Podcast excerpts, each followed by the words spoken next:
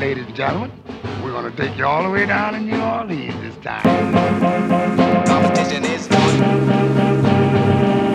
Competition is on. Competition is on. Competition is on. Competition is on. Competition is on. Competition is on. Competition is on. Competition is on. the paint. We're the paint. Like an old school Competition is on. Competition is on. Hello and welcome to another episode of Hard in the Paint with David Grubb. Please make sure you click the subscribe button so you don't miss a single episode. You can also catch me on Twitter and Instagram at DM Grubb. And the show you can follow at HITP underscore with underscore DG on Twitter and HITP with D Grubb on Instagram. Don't forget to check my website, hitpwithdg.com, where you'll find articles, all of my radio, podcast, and television appearances and the HITP store. Some great stuff in there. An exciting day with the NBA getting restarted with four exhibition games tonight and this afternoon, including the New Orleans Pelicans, who will face what's left of the Brooklyn Nets tonight. Zion Williamson is still unavailable for the Pels as he deals with a family situation. The organization did release a statement today that Williamson is being tested daily and will have to enter quarantine when he returns to Orlando. The date of his return is still up in the air. In the NFL, Jets owner Woody Johnson is being investigated for sexist and racist behavior as the ambassador to the UK in the Trump administration. This just continues to go on. Owners in the news constantly for what they're saying and what they're doing and when are we going to start seeing owners held to the same standard, or as they should be, a higher standard than the players that they employ? Dan Snyder and the Washington football team. And we saw the reports that have gone back years on the sexual misconduct towards cheerleaders, towards staff within the facility. You have Mark Cuban and the stories about the systemic sexism in the Mavericks organization. And it went quiet. Cuban said he didn't know about it, and nothing happened. No discipline of all at all. Jim Irsay, who got caught in his car with enough drugs to be considered enough to distribute and lots of cash. He still has his team. Robert Kraft, who participated in, whether knowingly or unknowingly, and this was not the first time he had gone to that place, participated in sex trafficking by having an erotic massage done in a strip mall in South Florida. Nothing has happened to Robert Kraft since. If these things had happened to players, what would the response have been? What about the conversation where we say playing in these leagues, whether it's the NFL, the NBA, Major League Baseball, whatever, that it's a privilege. We keep telling these athletes who have worked their entire lives from the age of five, six, seven, practicing, honing their craft, becoming the best of the very best and we tell them that's a privilege, not something that they earned, not something that they worked for. It's a privilege. What is being an owner then? If not privilege? Because the only qualification really that you have to have to be an owner is do you have enough money? You don't have to work to be an owner. You can say you work to get the money. Okay, fine. However, you got it. Some people worked harder than others.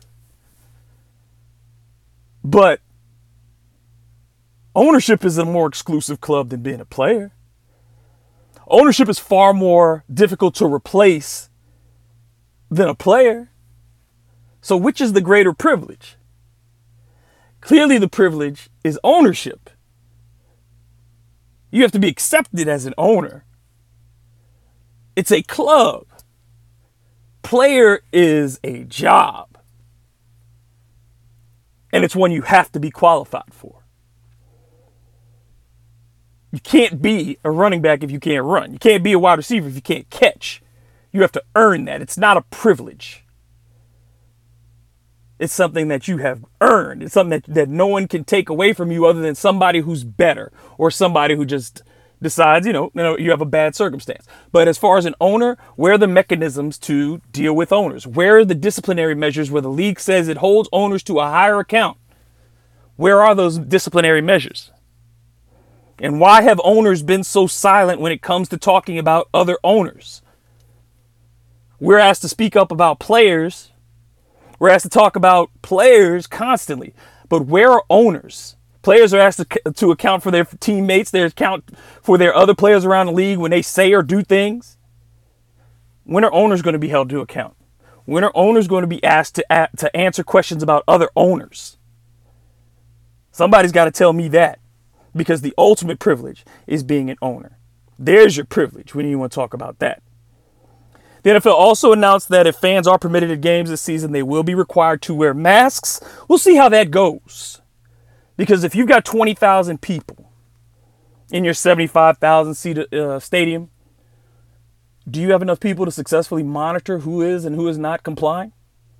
What are you going to do with those people? You're going to eject them?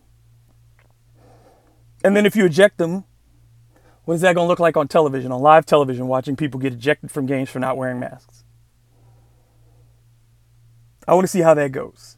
To me, the best policy would be don't have any fans. You don't have to worry about compliance and non-compliance. You don't have to worry about violence. You don't have to worry about people getting upset and irate and acting out and having to watch something like uh, these exhibitions that you see on social media at Walmart or other stores where people are going crazy because they're required to wear a mask. Is that what you want outside of NFL arenas and stadiums? We'll see how that goes. Today's show, though, we're going to focus on the New Orleans Saints. So, coming up after this quick break is editor of Canal Street Chronicles, Ross Jackson, for our weekly edition of what we like to call the Dome Patrol. You are listening to Hard to Paint with David Grubb, and we will be right back.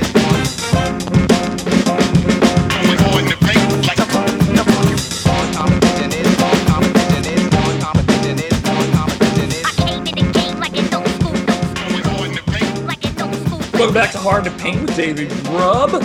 As is our ritual each Wednesday, I welcome back my man Ross Jackson, editor over at Canal Street Chronicles, um, for our Dome Patrol segment. Dome Patrol. We're still working on a theme song. We got folks. We're telling them out there. Um, I think we're gonna get some beats this week, though. I think we are gonna get some beats. So, um, some folks have already reached out to me and said they're gonna send me some stuff. So, you know, you and I will listen to them, pick out what we think is matches us the best, and then we'll yeah, let's get it. And and I'm gonna send you some merch. If whoever gets picked, you get some merch. And, and you uh, want this merch. You want this merch. That's right. Let me tell you that right now. You want this merch. That's right. So go to the HITP store. It's on my website, hitpwithdg.com. So go check there and get some cool stuff. All right, so let's get into it. Let's get into it. Yeah, man. Training camp's supposed to start next week. Still waiting on a couple things to get ironed out with the NFL. Um, but so far, we know what agreements we do have with the NFLPA and the mm-hmm. league. So, daily testing for the first two weeks of mm-hmm. training camp. If there are positive tests, they'll continue to do daily testing. If not, they'll break it down to what I think it was three times a week. Yeah, it's basically every other day. Yeah. So, um, and then we also know that there's no preseason games this season, um, and that training camp rosters are going to be 80 players, which means 10 mm-hmm. guys are getting cut before they take snap one. Yep. It's up to 320 jobs across the league, man. So that alone, let's start with that. Yeah. How does that impact player evaluation? Because we've already seen a lot of guys who were fifth, sixth, seventh round picks, undrafted free agents, already say mm-hmm. that, you know, this is a, a real disadvantage for them. What does this mean for them? What does this mean for Sean Payton in trying to establish depth? Um, for this team. Yeah, I mean, look, the the real thing when it comes to the players is where the the most detriment is, particularly undrafted free agents who still haven't officially signed contracts. If you've heard any numbers about undrafted free agents, it's all under the agreed to terms premise, which is not the same as putting ink to paper, right? Like we've seen that several times over time. That's not exactly the same thing. Uh, so, any numbers that you've heard in terms of guarantees and things like that, those are ones that teams might be a little bit more lean, uh, more lean a little bit more toward honoring because they made those offers to them as guarantees. So you look at guys like Joe Bachie, Calvin Throckmorton, Malcolm Roach. Uh, who's the other guy that got a guarantee? Jordan Steckler, the offensive lineman. So those guys all got guarantees, which I think will benefit them in terms of these negotiations and this this sort of negotiation all told about how the team is going to handle, you know, working with, you know, having to figure out a way to cut three guys. Mm-hmm. I'm sorry, having to figure out a way to cut 10 guys before they ever actually see them. So that's where the evaluation process for the undrafted free agents in particular come through, as well as just any low tier, I don't want to say low tier free agent, but let's just say late free agent veteran addition to an any new team to where they're spending their first year with the team. If they're a journeyman of types that shows up, that could make it a little bit harder for them. You also have a couple of those guys that came over from the practice squad on futures contracts last year. Usually a futures contract is essentially a cordial invitation, if you will, to right. training camp, but it's not a guarantee that you're going to have a job come training camp because any number of things can happen. We saw, you know, Noah Spence with his injury and a couple of other things that have happened over the few years to where these guys that, you know, come down on certain contracts or, or even carry over from the next year don't necessarily make it to camp, whether it be because of injury or simply because the team wants to go a different direction and take a look at some of the other younger guys that they have available. So you could see that happen as well. But for Coach Payton and for the and for the Saints, it makes the evaluation process I don't want to say easier but it does lighten the load a little bit to have 10 fewer players that you're constantly trying to evaluate. The Saints are in a very different position as a lot than a lot of other teams in the NFL to where look, they're they know what their what this team needs to be right. and for the most part they know what this team looks like even down to its depth for the most part there's still some questions in terms of depth edge rusher uh, you also look at boundary corner. For instance, you have a guy coming out of the XFL, Deatrick Nichols. You're going to want to try to get a good look at him. I think anybody that's in the secondary, particularly at the corner positions, is pretty safe. There's a couple of names and safety that I could see potentially going the wayside. You look at a guy like Chris Johnson, who's talented, but you know the sixth safety on the roster, and and most Saints fans could will probably not even recognize the name for the most part, aside from like CJ 2K back in the day, but th- that ain't who we're talking about. uh, and then and then you look at probably the offensive line where they want to try to get a look at as much as they can in terms of depth, but also you've got two unguaranteed agreed to term contracts for undrafted free agents in Adrian Magee as well as in Darrin Paulo. So you might see a couple of those guys even go to the wayside as well. So the the evaluation process kind of goes back and forth. It gets a little bit lighter in terms of load with 10 fewer players, but trying to figure out and identify depth, trying to identify who the strongest candidates are at each position might be a little bit more challenging, but now they have an extended camp process and more intimate process to try to figure that out too, which can sort of help to offset that a bit. Even though you don't get the full speed reps, a lot of those decisions are made in practice and in training camp anyway. And so for the teams that are evaluating the guys that are already in their facility, not too huge of a change. It's just that you don't get to see them in preseason action, and then other teams around don't get to see your players. So, do you think, um, just as an adjustment, since there are no preseason games, um, you know, the Saints typically have the black and gold game, but mm-hmm. and that's open to the public. Certainly, it won't be if there's one this year. But mm-hmm. could you see Sean Payton doing more controlled scrimmages since they cannot um, interact with other teams in those types of situations? Some physicality there, just to put guys in actual, not practice game simulations, but a full, mm-hmm. you know, even a full half of just right. playing football to see where some of these guys are. Yeah, I think you will because you would also see that usually during the joint practices that they would have, which they were planning to have. I believe it was with the Los Angeles Rams this year. Um, you know, you would usually see some type of a scrimmage or at least some type of, you know, fully extended 11 on 11 drills where you're running full drives down the field. You usually see that in those joint practices. They're not going to have that, nor will they have the preseason games. So I imagine you'll see some type of a scrimmage in between. It's an interesting thing because the NFL's most recent sort of protocol when it comes to training camp is that there will be no fans allowed at training camp. However, teams can have two fan attended events. I don't know that you're going to see that, particularly mm-hmm. you know in certain areas in New, New Orleans, Orleans, certainly. Yeah, mm-hmm. exactly. In New Orleans, certainly being one of them. So there is still like that kind of clouded idea that that could be out there, but I don't see that as a full on reality. But I do think that you'll see them run scrimmages or at least some type of you know uh, adjusted simulation so that they can get a good look at some of these other guys. When we talk about what we don't have agreed to yet um, the compensation for opt out players, whether mm-hmm. they have to be high risk opt outs or personal choice opt outs, compensation for practice squad guys and things like that. Right. 250 grand for a player who opts out because they are a high risk. I can't see the NFL Players Association saying that's enough. Depending, and then right. the part, the other part too, that I think is going to be a real sticking point is for those players who do opt out for the season. They're talking about extending your contract for right. a year. I think that is going to be a problem for guys too, because I think for some, yeah, that's security. I get to go back and, and mm-hmm. add that year. But for other people, that's another year farther away from free agency. That's another year right. farther away from maybe a contract renegotiation. It's another year further from, you know, uh, it's another year added on where you've lost money for your career. So mm-hmm. I think that's a, that's going to be a I think it's going to be a big sticking point.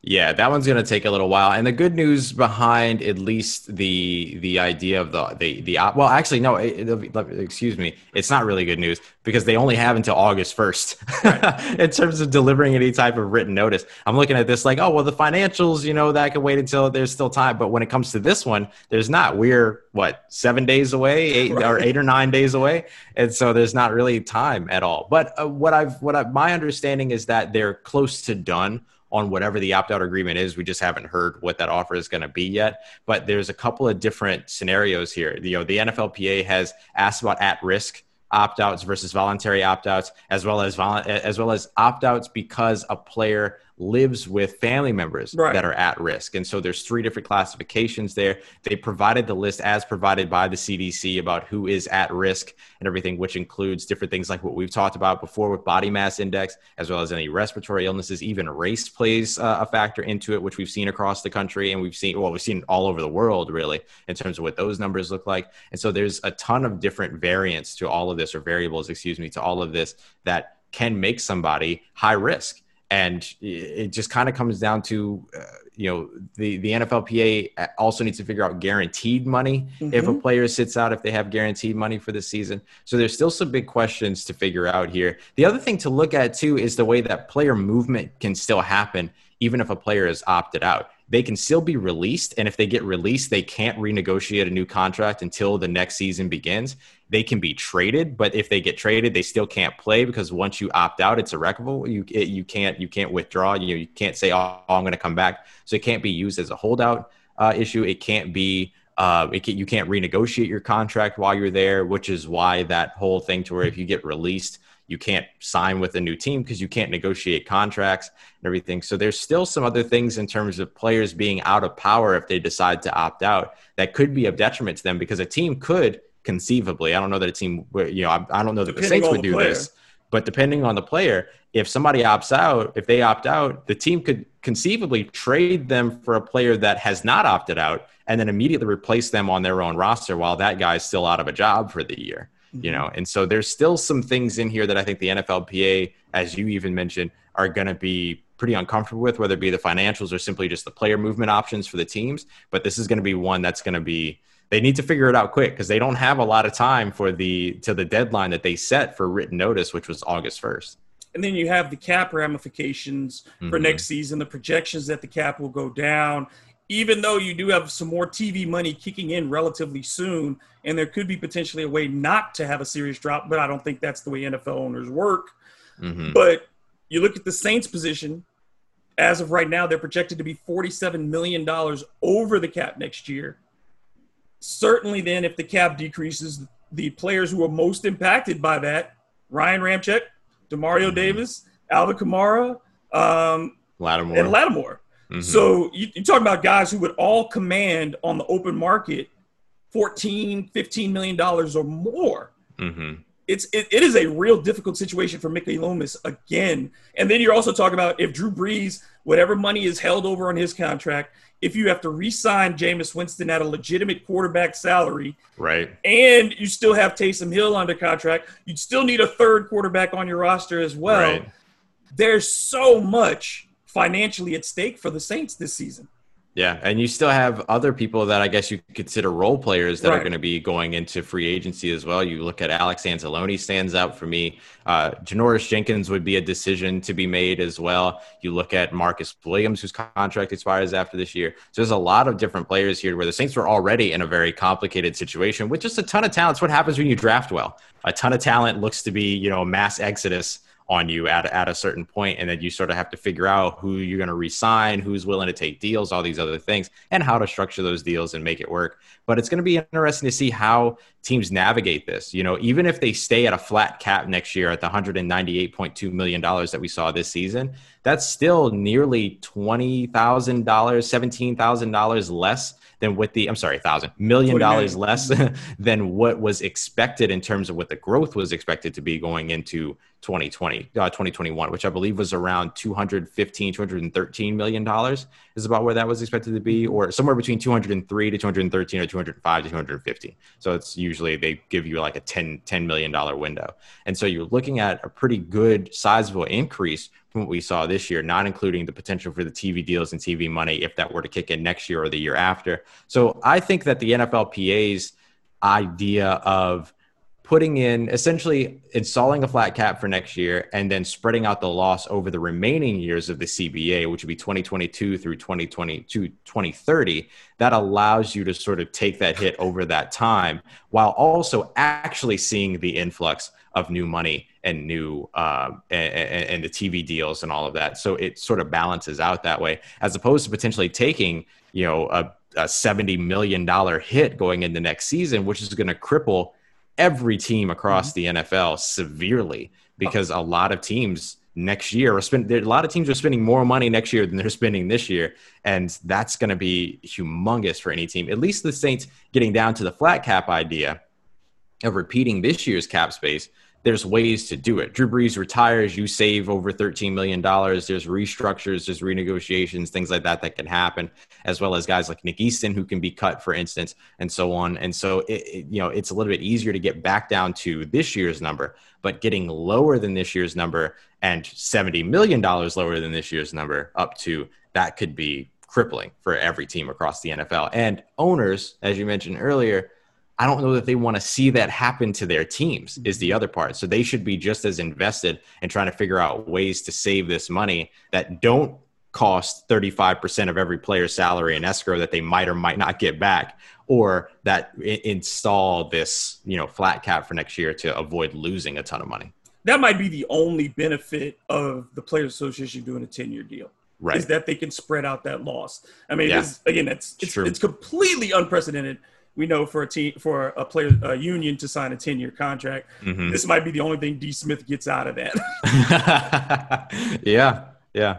uh, so as we go into camp, hmm let's talk from where your perspective is on the most important position battles. I think the general consensus is linebacker, hmm um, defensive end, hmm uh, that third corner, That's a big one. and and um, of course seeing if uh, the offensive line comes to gel with Ruiz moving into that center spot, and if Andrus Peat, who we'll talk about a little bit more later, can Mhm. solidify his position. But what are the ones that you, that you're particularly, and how would you rank them? Yeah. So one of the most important ones that I'm looking at is offensive line depth. And I guess it's even beyond depth because it is that it is that Cesar Ruiz, Erik McCoy conversation about who plugs in where. I think we're both on the same page that we think it's Cesar Ruiz at center, Erik McCoy at right guard.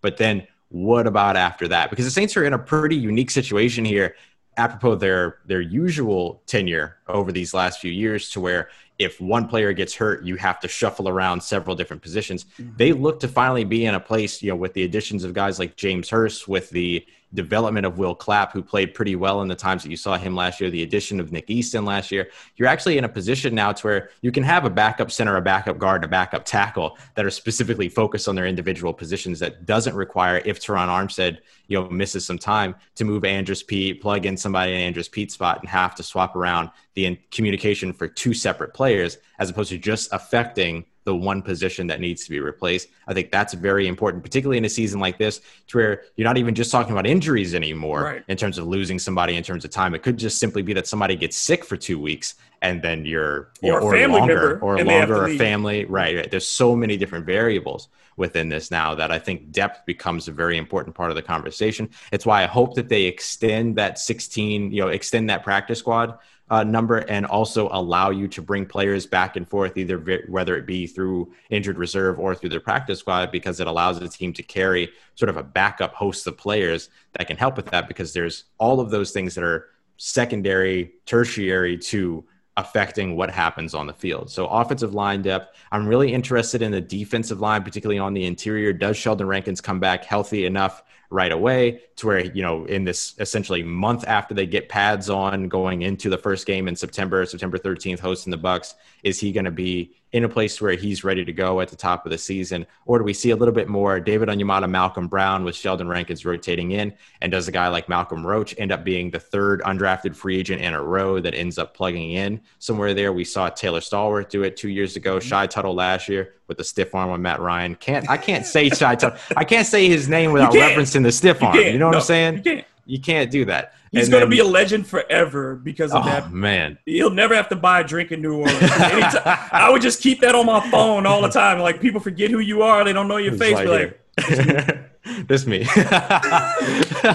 but you have, you know, those guys that have done it. Malcolm Roach has the potential to do it as well. So there's there's some excitement going on on that defensive line that I think can be very good. The Saints love their rotation there. And again, it's another position to where it can be affected by any number of things. And so you want to have the most valuable depth possible that you can get there. Sean Payton believes that games are won in the trenches. I tend to agree with him. I think defense in the trenches, obviously, very important. And so you're going to want to make sure that you have that sort of stable of guys that are able to keep that rotation going regardless of what happens. I look at the next one that jumps out to me immediately as linebacker.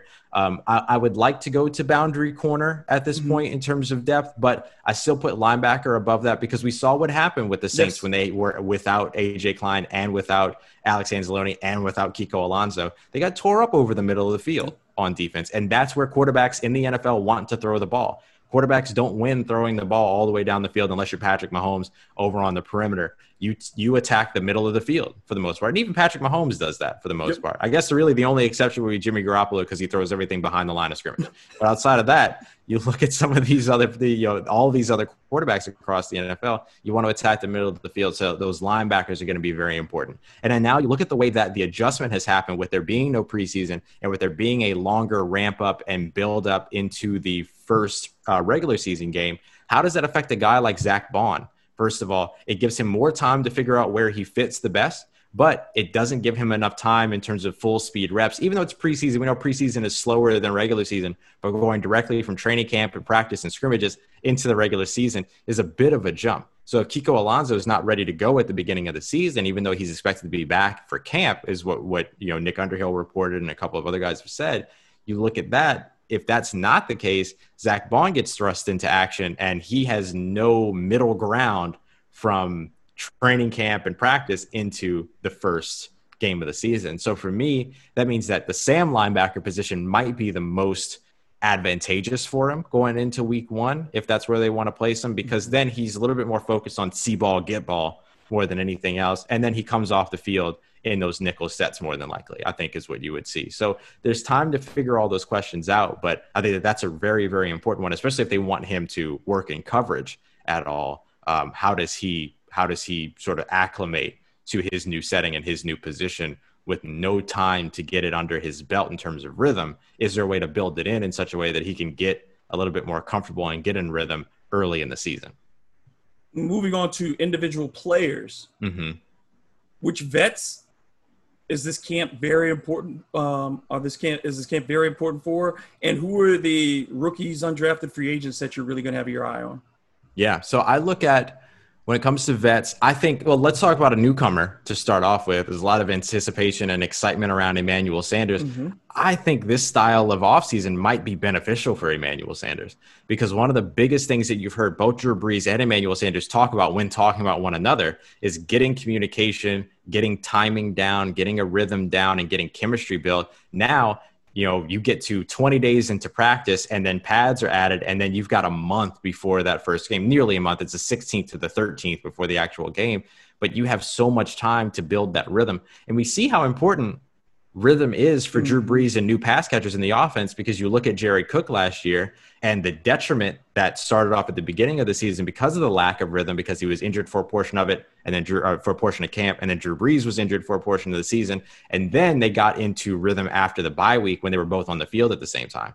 So you see how important rhythm is for Drew Brees and new pass catchers in that offense. Emmanuel Sanders now gets kind of a really interesting opportunity to build that chemistry and build that timing to actually provide another reliable and trustworthy receiving source outside of Michael Thomas at the wide receiver position. I think that that could potentially be very beneficial for him. Uh, conditioning is going to be a question mark across the board for every for every player. You know what I mean? So there's always going to be exceptions, but I think that that could be a benefit for both Drew Brees and for uh, Emmanuel Sanders. Another vet that I'm looking forward to seeing with all of this is, uh, it, well, I guess can I call him a vet? It's his second year, his second year vet, second year young guy. But I'm I'm curious to see the growth of Chauncey Gardner Johnson, yeah. CJ Gardner Johnson with all of this because he gets so much time now to continue to work throughout practice and training camp and can be a little bit more finite in his attention to detail in his work. And he gets all of that time under the mentorship of Malcolm Jenkins at the same time. So now you have another coach in the secondary and a leader in the secondary. You've also got DJ Swearinger back there as well, who's a vet, Janoris Jenkins, who's a vet. So now he has all of these veteran presences around him and a ton of time to get ready for the season. I think that that's something that can benefit him as well. I think that you're probably going to see him, you know, he's a bit of a risky player just in terms of like throwing his body around. So I think that you'll see that early on in the season, but hopefully not to his detriment. And then you'll be able to sort of see him back off on that since he won't have the preseason to get those reps in. Mm-hmm. But I think you're going to see that from a lot of defensive backs and a lot of defensive players all told uh, in the NFL this season. But I'm curious to see what his development looks like. And then another guy that stood out to me is Ty Montgomery. Ty Montgomery coming in with his first season uh, here with the Saints. He gets a little bit of a benefit here because very likely, I would imagine Tony Jones Jr., the undrafted free agent running back out of Notre Dame, probably not going to be a part of that 80 man team. You're looking at him as an undrafted free agent coming in without any guarantees at a position to where the Saints already feel comfortable with three running backs that they had last year. Right. Then they add in Tony Jones Jr., add in Ty Montgomery. Now you can expect Tony Jones Jr. to probably be gone, and then Ty Montgomery to just be able to focus on his competition with, I'll say, Dwayne Washington for running back three. So and, I think that, that gives with, him a lot of time. And plus, with Ty, you're getting a guy who plays two positions. So it's exactly. saving a roster spot on two sides, the same way they do with mm-hmm. Taysom Hill. And if you can classify Taysom essentially as an athlete as well as a quarterback, you know, right. again, you're getting multiple uses. And in this season, you know, mm-hmm. like you said, the Saints and that versatility, which is what they tried to establish with every one of the offensive linemen that they went after, people who could be multi-positional. I think that's still something that in this season, the guys who can do more are going to be more yep. valuable. It's that's just, exactly that's, right. That's the case. Yeah, and now and, he gets time to build rhythm and prove that. Mm-hmm. So the rookies now.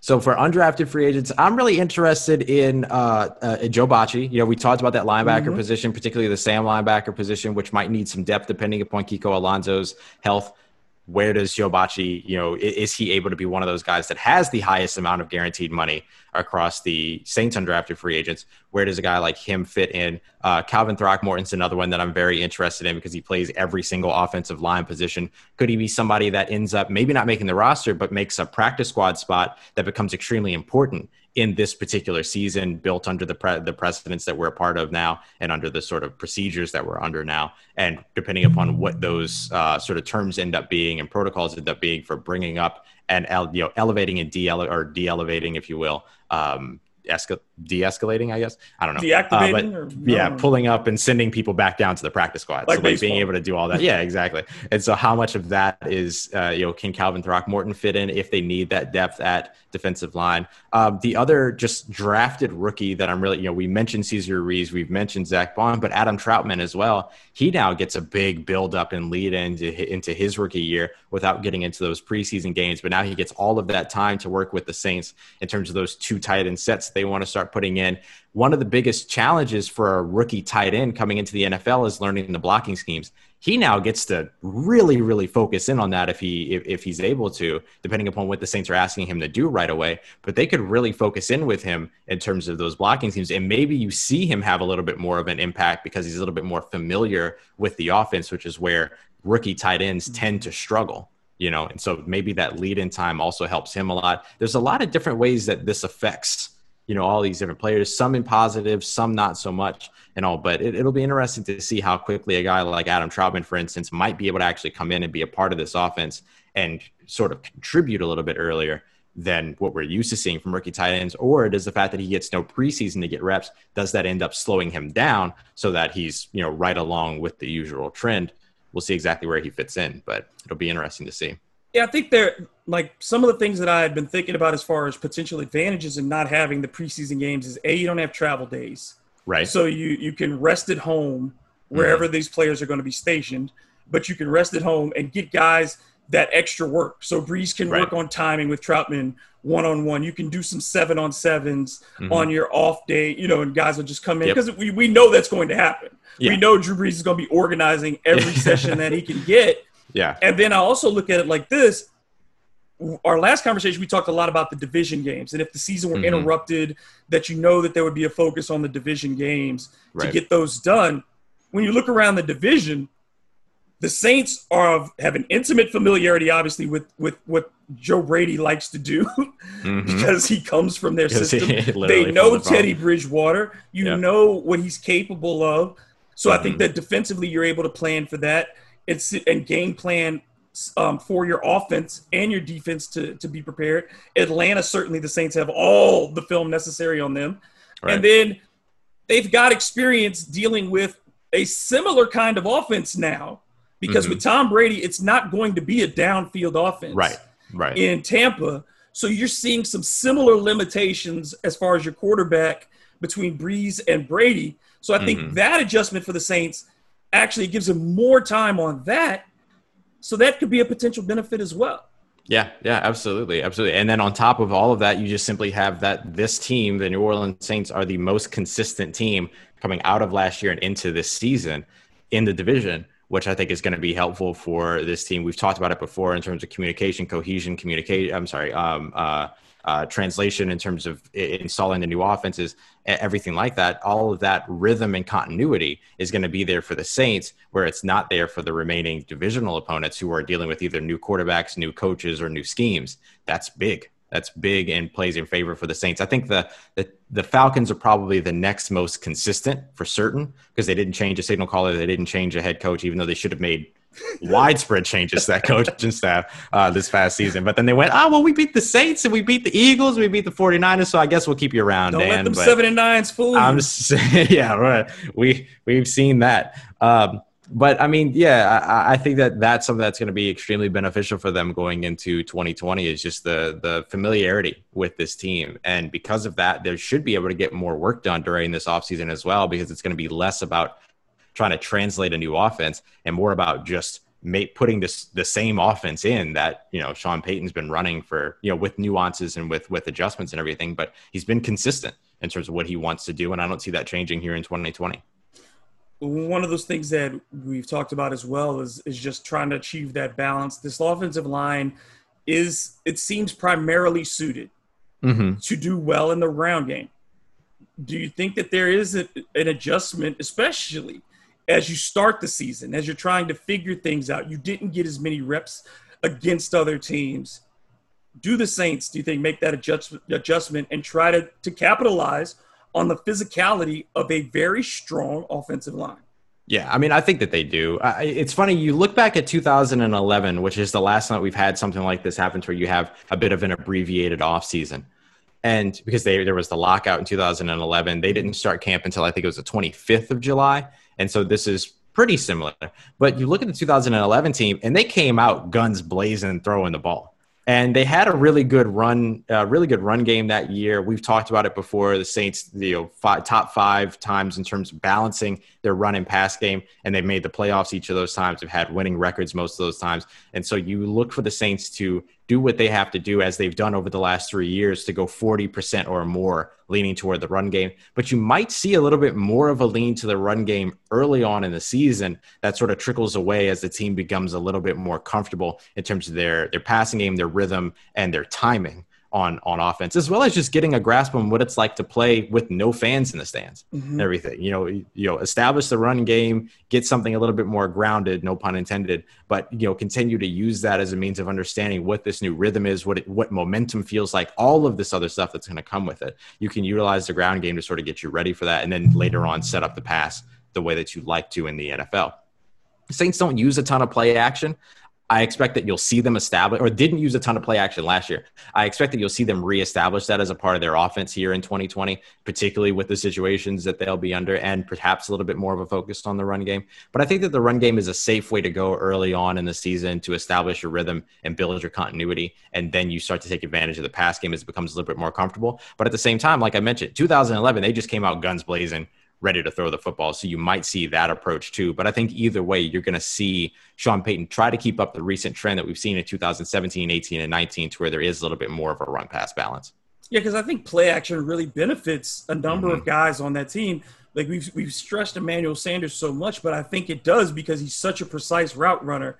And yep. if he gets that extra step because of the play action, that gives him that chance to run after the catch, which is something the Saints have lacked. Same right. with Jared Cook, that extra step to get yep. him past that linebacker and attack the boundaries, which is what he's so good at. Mm-hmm. Um, you know, I really like that as well. And for Alvin Kamara, when you yep. have to hold for that one second and you don't know if he's going to run or if he's going to drop out of the backfield and and, and catch a pass – I think it, it, it, and it protects Drew Brees because mm-hmm. as we'll get to in just a minute, because this Andrus Peat thing, that article that uh, you guys did on that was really really informative.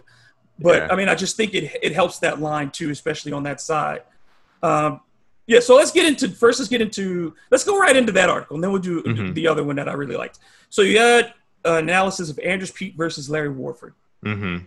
Um, and, and we've had and Saints fans have had this conversation again and again about the value of Andrus Peat we both thought that it was a surprise on his the, the money that he got, um, but the numbers indicate that there is a significant difference in the performance of Larry Warford and Andrus Peat, particularly in pass protection.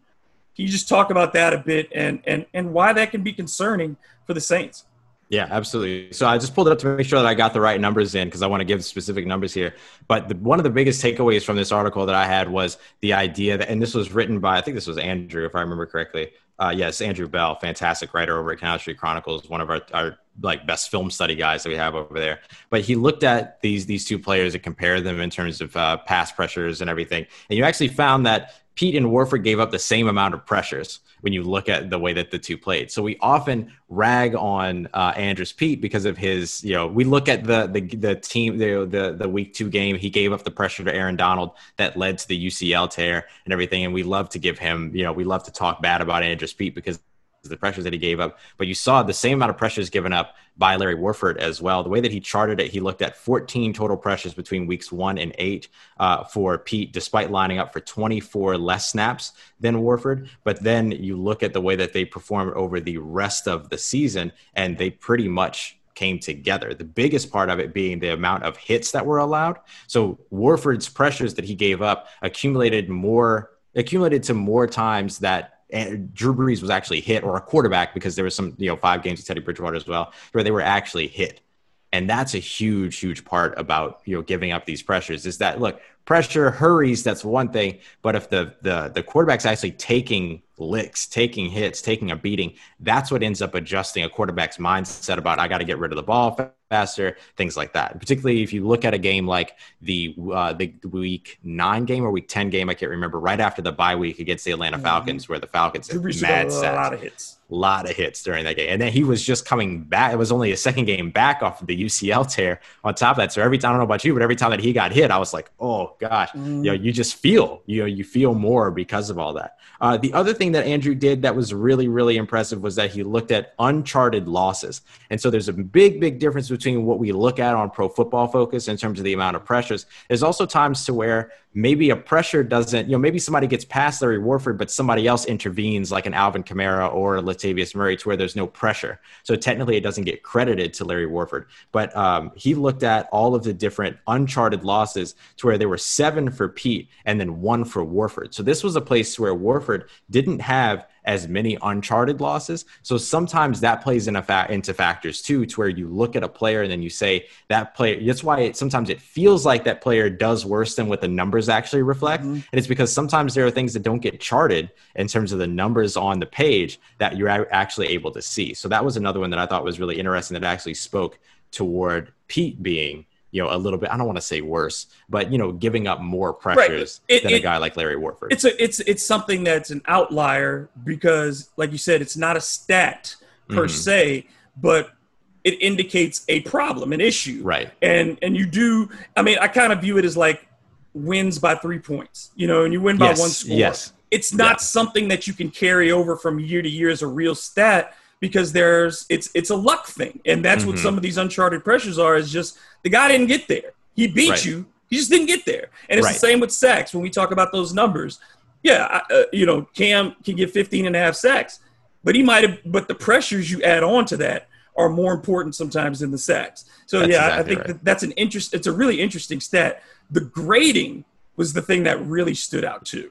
Yes, yeah, yeah. And so you can look at the way that these guys really fell. Well, the sort of the difference between these two and how they fell off going into 2019, there was a huge drop in terms of uh, pressure, or, or, not drop, but I guess I guess really what I'm trying to say is that there was a drop in production from Larry Warford in that he allowed way more uh, pressures when it came into 2020 versus I'm sorry 2019 versus 2018, almost doubling those pressure numbers and doubling in terms of the percentages as well. And that's probably that's really the thing that you hear referenced so much when you hear Sean Payton talk so openly talking about you know we noticed the drop off in uh, in in uh, Larry Warford is those types of numbers in terms of charting all of that and seeing sort of just the way that that play degraded over time is that you could see that his pressure percentages doubled, his pressure numbers doubled, all of that. And when your pressure percentages double, that's a big deal because that just that feels a little bit more magnanimous because it explains why you feel like it's happening so often, mm-hmm. even if it maybe happens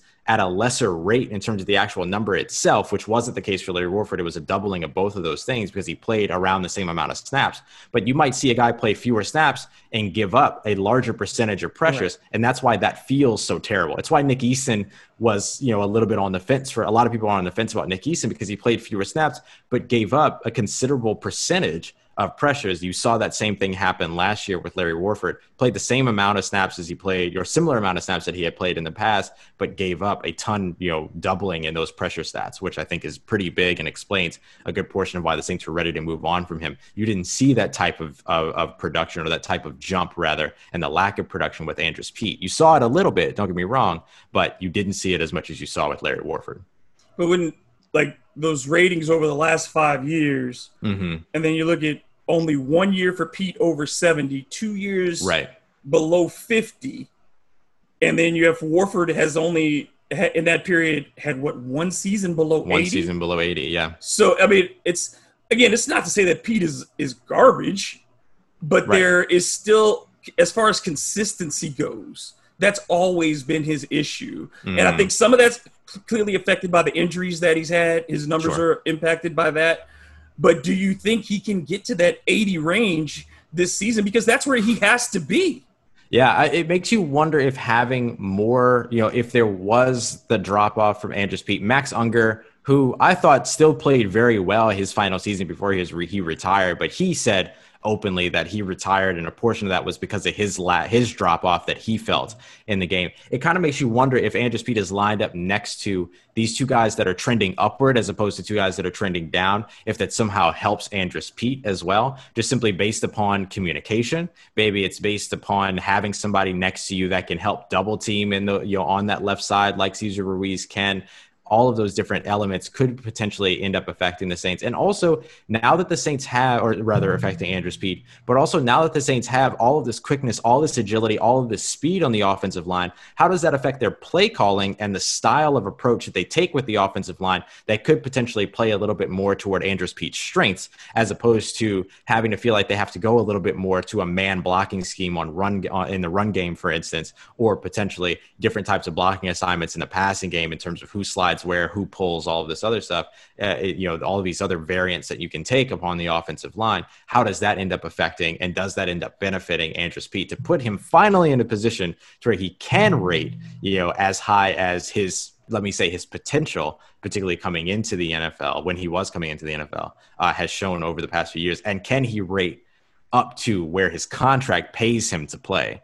Is the other big question. At, at, this point, it's hard to say that you have confidence that it will based upon the numbers that we're talking about here. Mm-hmm. But perhaps this these changes in personnel allow for a bit of a change in style that benefits Andrus Peat going into 2020, but remains to be seen.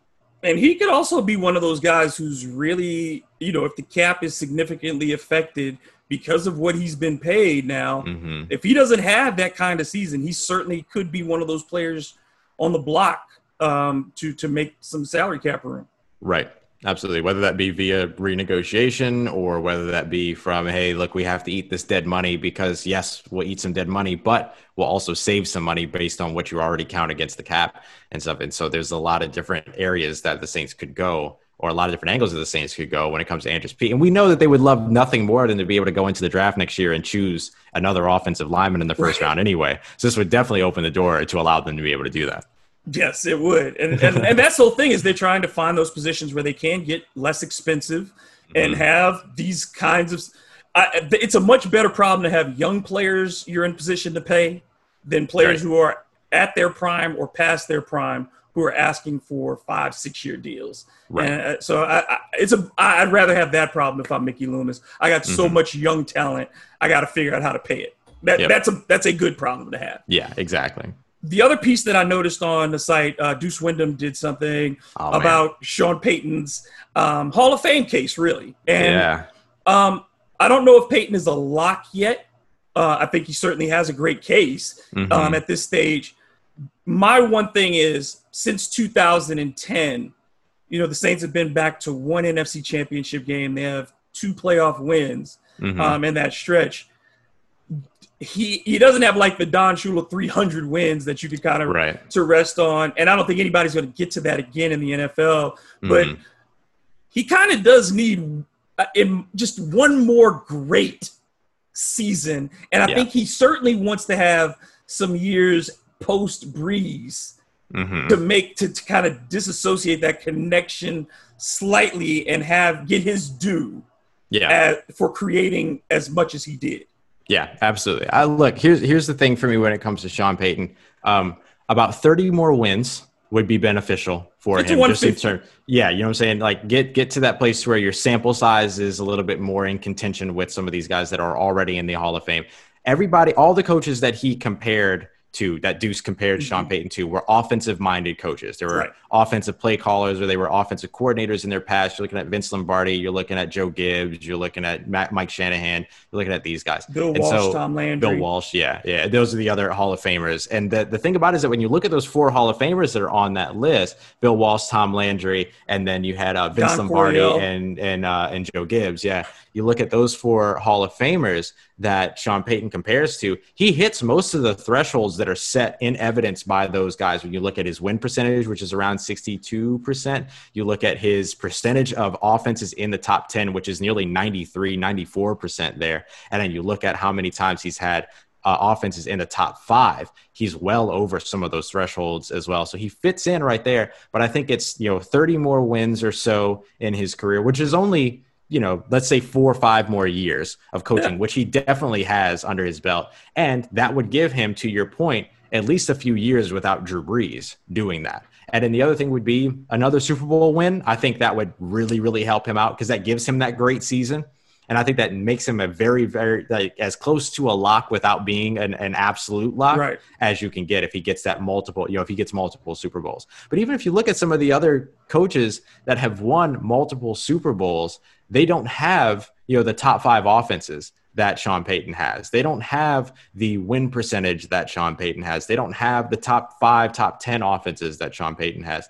And the other thing about Sean Payton that Deuce really illustrated very, very well when you look at the evolution. He took uh, two plays from four verts, one from 2011, one from later, and he looked at the nuances and the changes that he made to essentially the same play, but that allows different things like Michael Thomas operating out of the slot as opposed to on the mm-hmm. outside, giving the running back option routes. He has evolved in his game. You know, we talked earlier about him being a constant, him being consistent, but the evolution that he's shown in his game, the way that he approaches game plans, the way that he creates for his players, and the way that he has built a team culture around the idea that I'm going to bring you in and take advantage of what your skill set is versus trying to shoehorn you into a certain place where I need you to fit. All of those things really usher him into sort of the lead. Uh, you know, I, I don't want to say the leader, but a leader in modern day uh, in the modern day period of coaching. His eight and seven playoff record, a lot of people will look at that and, and kind of chagrin to it. But I mean, you look at Andy Reid, who's 15 and 14.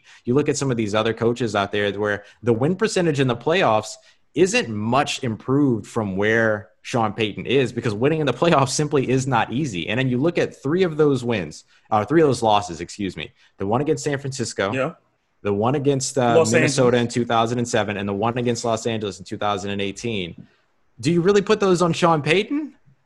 Well, You know uh, no, no, You know? no. So I think Maybe that just- with that, you know what I mean? Like that changes the way that you look at, you know, the, the context changes the way that maybe you look at the eight and seven playoff record that some people may feel a little uncomfortable with in terms of where he ranks amongst these other coaches. He's actually not far off in terms of what that win percentage is in the playoffs. Yeah, I think he's certainly a better coach than let's say Jon Gruden. You know, Yes. who is viewed as Yes. this incredible offensive mind, um, and has never gotten close to the success that he had um, with the Raiders and um, with uh, well, the first stint with the Raiders, and Mhm. then um, with Tampa because after took they won that Super Bowl, team. yeah, took over and then it just completely fell off the map. He never Right. developed a second quarterback. Still hasn't really done that. Hasn't made Derek Carr appreciably better since he's had his hands on him. I think it does come down to not the postseason winning percentage, Mhm. but I think when you start splitting the hairs amongst those coaches, the thing Mhm. Andy Reid also had was five straight NFC championship game appearances. Right. You know, um, when you look at some of these with Bill Walsh or, um, you know, you go 20 straight years with Tom Landry of not having a losing season. You know, Mhm. those are different things that starts Bill Walsh taking his team and you get 3 you know in the Super Bowl. You know, even when they the 49ers had rough years, you still got three Super Bowl wins. You developed, you know, and, and then you also have Walsh having worked with Kenny Anderson before he got to Right. San Francisco and then tr- the transition from he's the first he started the transition from Montana to Young. So Mhm. those things kind of are those extras when you start splitting the hairs Right. on coaches. So I think it may not be another Super Bowl. Mm-hmm. Um, it would that certainly I think would put him over the top. yeah, yeah, yeah. Super Bowl to me would like you said, it's not hundred percent. You're not a first ballot because I think coaches. It's always hard for coaches. Um, Mhm. Look how long it took Jimmy Johnson. Right. You know what I mean? And he won back-to-back Super Bowls and built a team from scratch. And it took Right. Jimmy a long time to get back in there um, into that. So yeah, I think it's not. It's never easy to get in the Hall of Fame, or else everybody would be in there. Right. But um, I think Sean Payton, the one thing is, yeah, a couple more division titles. Because remember, there Mhm. was there weren't like up until recently, there was no back-to-back division title winner in the NFC South. Right, Every yeah. year, somebody else won it. So I think you know you don't. That's the one thing that's missing. You don't have that Belichick long-standing consistency, or that Mhm. kind of you know the Andy Reid even level. Um, but of the other coaches, yeah, if if you're putting him in a conversation with Pete Carroll, he beats Pete Carroll in my mind.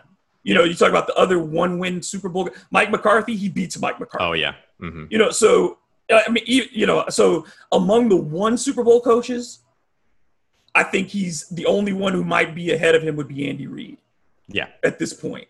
Yeah. Um, of the two Super Bowl, we see how hard it was for Tom Flores. Yeah. You know what I mean? It was really hard for Tom Really Flores, and he pulled off two of the biggest Super Bowl upsets ever. First Right. wild card team to win a Super Bowl, and then you beat the Washington Redskins team that had set the points record in Right. the NFL. So I mean, it's you know, it took him a hard time. So it's not going to be easy for Sean Payton, but when all is said and done, yeah, I believe Deuce is absolutely right. He's going to go down in the list of the great offensive minds of all time Mhm. and one or two really good double digit seasons after Drew Brees is gone, if you can get turn Taysom Hill into a quarterback who takes you to the playoffs, That's Hall of Fame right there. yeah, that'll do it. yeah. Um, but yeah. I think 150 wins and a couple more deep runs in the postseason, I think that puts him in. Yeah. You look at him compared to the other teams within his division, too, since you're talking about divisional games. Sean Payton, over the time that he's been in New Orleans, has more 13 win games than the other three NFC South teams combined in their entire history, which is insane. Which is insane. So he definitely has what he needs, whatever the formula is within the NFC South. If he wins, you know, if the Saints win the NFC South division this year, they become the first team within the division to win four straight. We've seen Yep. three straight now a couple Carolina times. and from the Mhm. Saints. Mhm. Yep, and we would see for the first time three straight. I think that that is something that's helpful is continuing to win the division, and then those, like you mentioned, the deeper runs in the playoffs. But I think one thing that you mentioned that's key that I didn't consider is facilitating that change from one quarterback to the other, like what we saw from uh, Joe Montana to Steve Young. Seeing something like that from Drew Brees into Taysom Hill, Jameis Winston, or whoever it may be, uh, seeing something like that, I think would be a huge extra piece of context that I think would be something that would help him get into the Hall of Fame for sure. Yeah, because I mean, you look, you go over Tom That's really Landry's great career and going from Don Meredith to Craig Morton Right. to Roger Staubach and even up to Danny White, he was still taking them to NFC Championship games. Right. So I mean, you know, you have that kind of thing, and then you you take a look at in Andy Reid to go from Donovan McNabb and then to have um, the success that he had even with uh, Michael Vick for a, a hot minute, and then you go and you you win games with Alex Smith. Now you got Pat Mahomes. So I think yeah, you look at those things, and those are also things that people look back is that adaptability. Did you Yep. were you able to change who you were at different times? That's was Don Shula's thing. You go from a Yep. primarily a running coach in his early days with the the Giants and with the Dolphins to then okay, I've got Dan Marino and I'm going to fling it all over the place. So I mean, Right. those kind of adjustments, I think that's what people are looking for. And I think the early part of Sean Payton's career, where he was cycling through defensive coordinators, and the, mm-hmm. and the, you know the Saints were you know losing those games that by that one possession thing where people just like, did he throw too much? That that kind of perception. Right. I think that he has to get over, and the uh, the best way to do that is to like make that transition. If you Yeah. can do that, you, Yeah. it's it's a lock to me. Hey, look, he gave Kerry Collins a few of his best seasons. And if you can do that with Kerry Collins as an offensive coordinator, then I think there's reason to try. The, the thing about Sean, though, that I will mention when it comes to quarterbacks is that we've seen him so far not really at least build the reputation as a quarterback developer. Right. You know what I'm saying? That's something that's huge and that's missing from his game so far. So even even just you know uh, before the transition into a new quarterback, even just developing quarterbacks that maybe we see succeeding elsewhere, which we've seen in some offenses and we've seen from some coaches, we haven't seen that from Sean Payton. So lifting that veil, I think, would be huge for him. Um, let's let's talk a big picture thing right now. hmm I have noticed that NFL owners have been incredibly quiet Very. ever since Roger Goodell made his hostage video. The only owner it seems you've heard from is Dan Snyder because he's had to come out and talk. yeah. Do you think this is a coordinated thing with the NFL where basically they've told owners, shut up so we don't make a mistake? We cannot have a mistake right now. I need you all to be quiet. And if there's going to be a statement, it's coming from the league office. I think it's very possible, and honestly, I think it would be a smart thing to do by the NFL. Is to, I mean, we talked about them the last time that we were here last week. We talked about controlling the narrative, right? Mm-hmm. That also means sometimes keeping some of these other, you know, ancillary pieces, these other 32 pieces that are a part of your, you know, brain trust, quiet sometimes. Um, you know, we've we heard a little bit from from Gayle Benson. We heard a little bit from uh, a, a little tiny, tiny bit. We heard a little bit from the uh, the Jags owner as well, who's always been one of the more outspoken owners. Anyway, When you got a mustache like uh, that, you, can do it. Yeah, exactly. um, and then you know, but outside of that, we haven't really heard from from from any of these guys like you mentioned any of these people like you mentioned and so i think that that is a bit of a concerted effort of like please this is not the time to to rock the boat. Like we're we're they're trying so hard to make this season happen in the midst of a global pandemic in And? the midst of uh, you're right right and and and? all these other things that they got going on right? And so i think that when you have something like this humongous social conversation that's happening that spans all these different varieties of, of the way that we look at each other, the way that we look at the treatment of other people, everything that makes us sort of investigate outwardly and inwardly.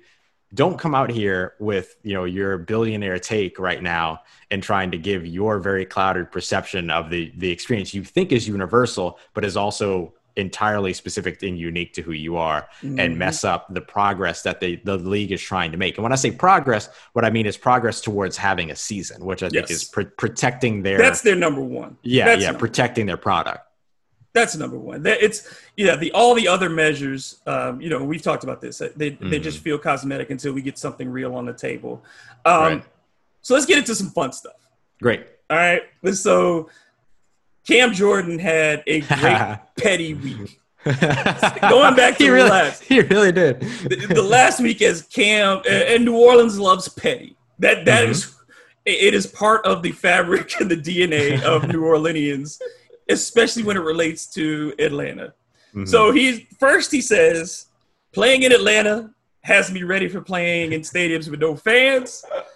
And then the stat comes out that no one in history has sacked one quarterback more than Cam Jordan has sacked Matt Ryan, which he says is his favorite number of his career. He loves That's that stat, and, and he tells he tells Matt Ryan directly, "I'm getting it. Let's get to 20. Let's get to 20, baby. How much do you love this level of petty? And and on a scale of one to petty, uh, where do you put it? I've at the scale of one to petty, I put him at Sean Payton. You know what I'm saying? because he's he's right up there. And like that that's the thing is right. Leadership comes from the top.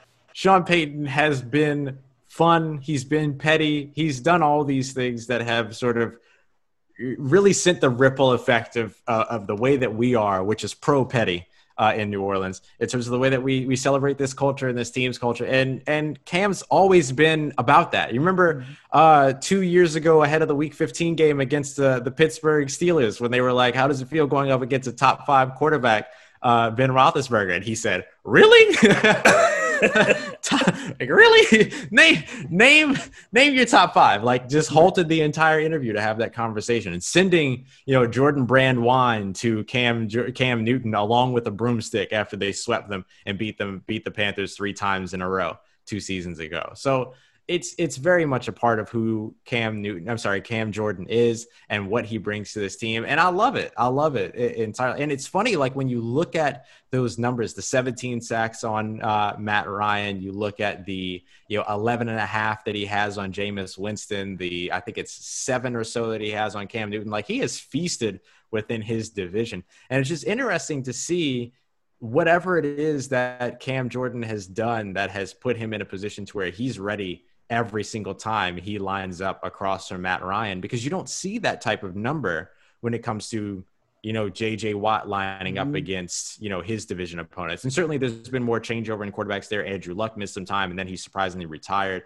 Houston's changed over quarterbacks. Jacksonville's changed over quarterbacks. But still you don't see that number when it comes to other premier pass rushers in the NFL lining up against division opponents. So there's something specific about what Cam Jordan either sees Mhm. whether it's whether it's red or whatever it is that he sees when he looks at uh, Matt Ryan from across the line of scrimmage, or whoever it is that he's lining up against, lining up across, he's got that number, and he'll he'll continue to march with it. And I think we'll see him hit twenty. I mean, he had four sacks in in the Thanksgiving game Right. alone.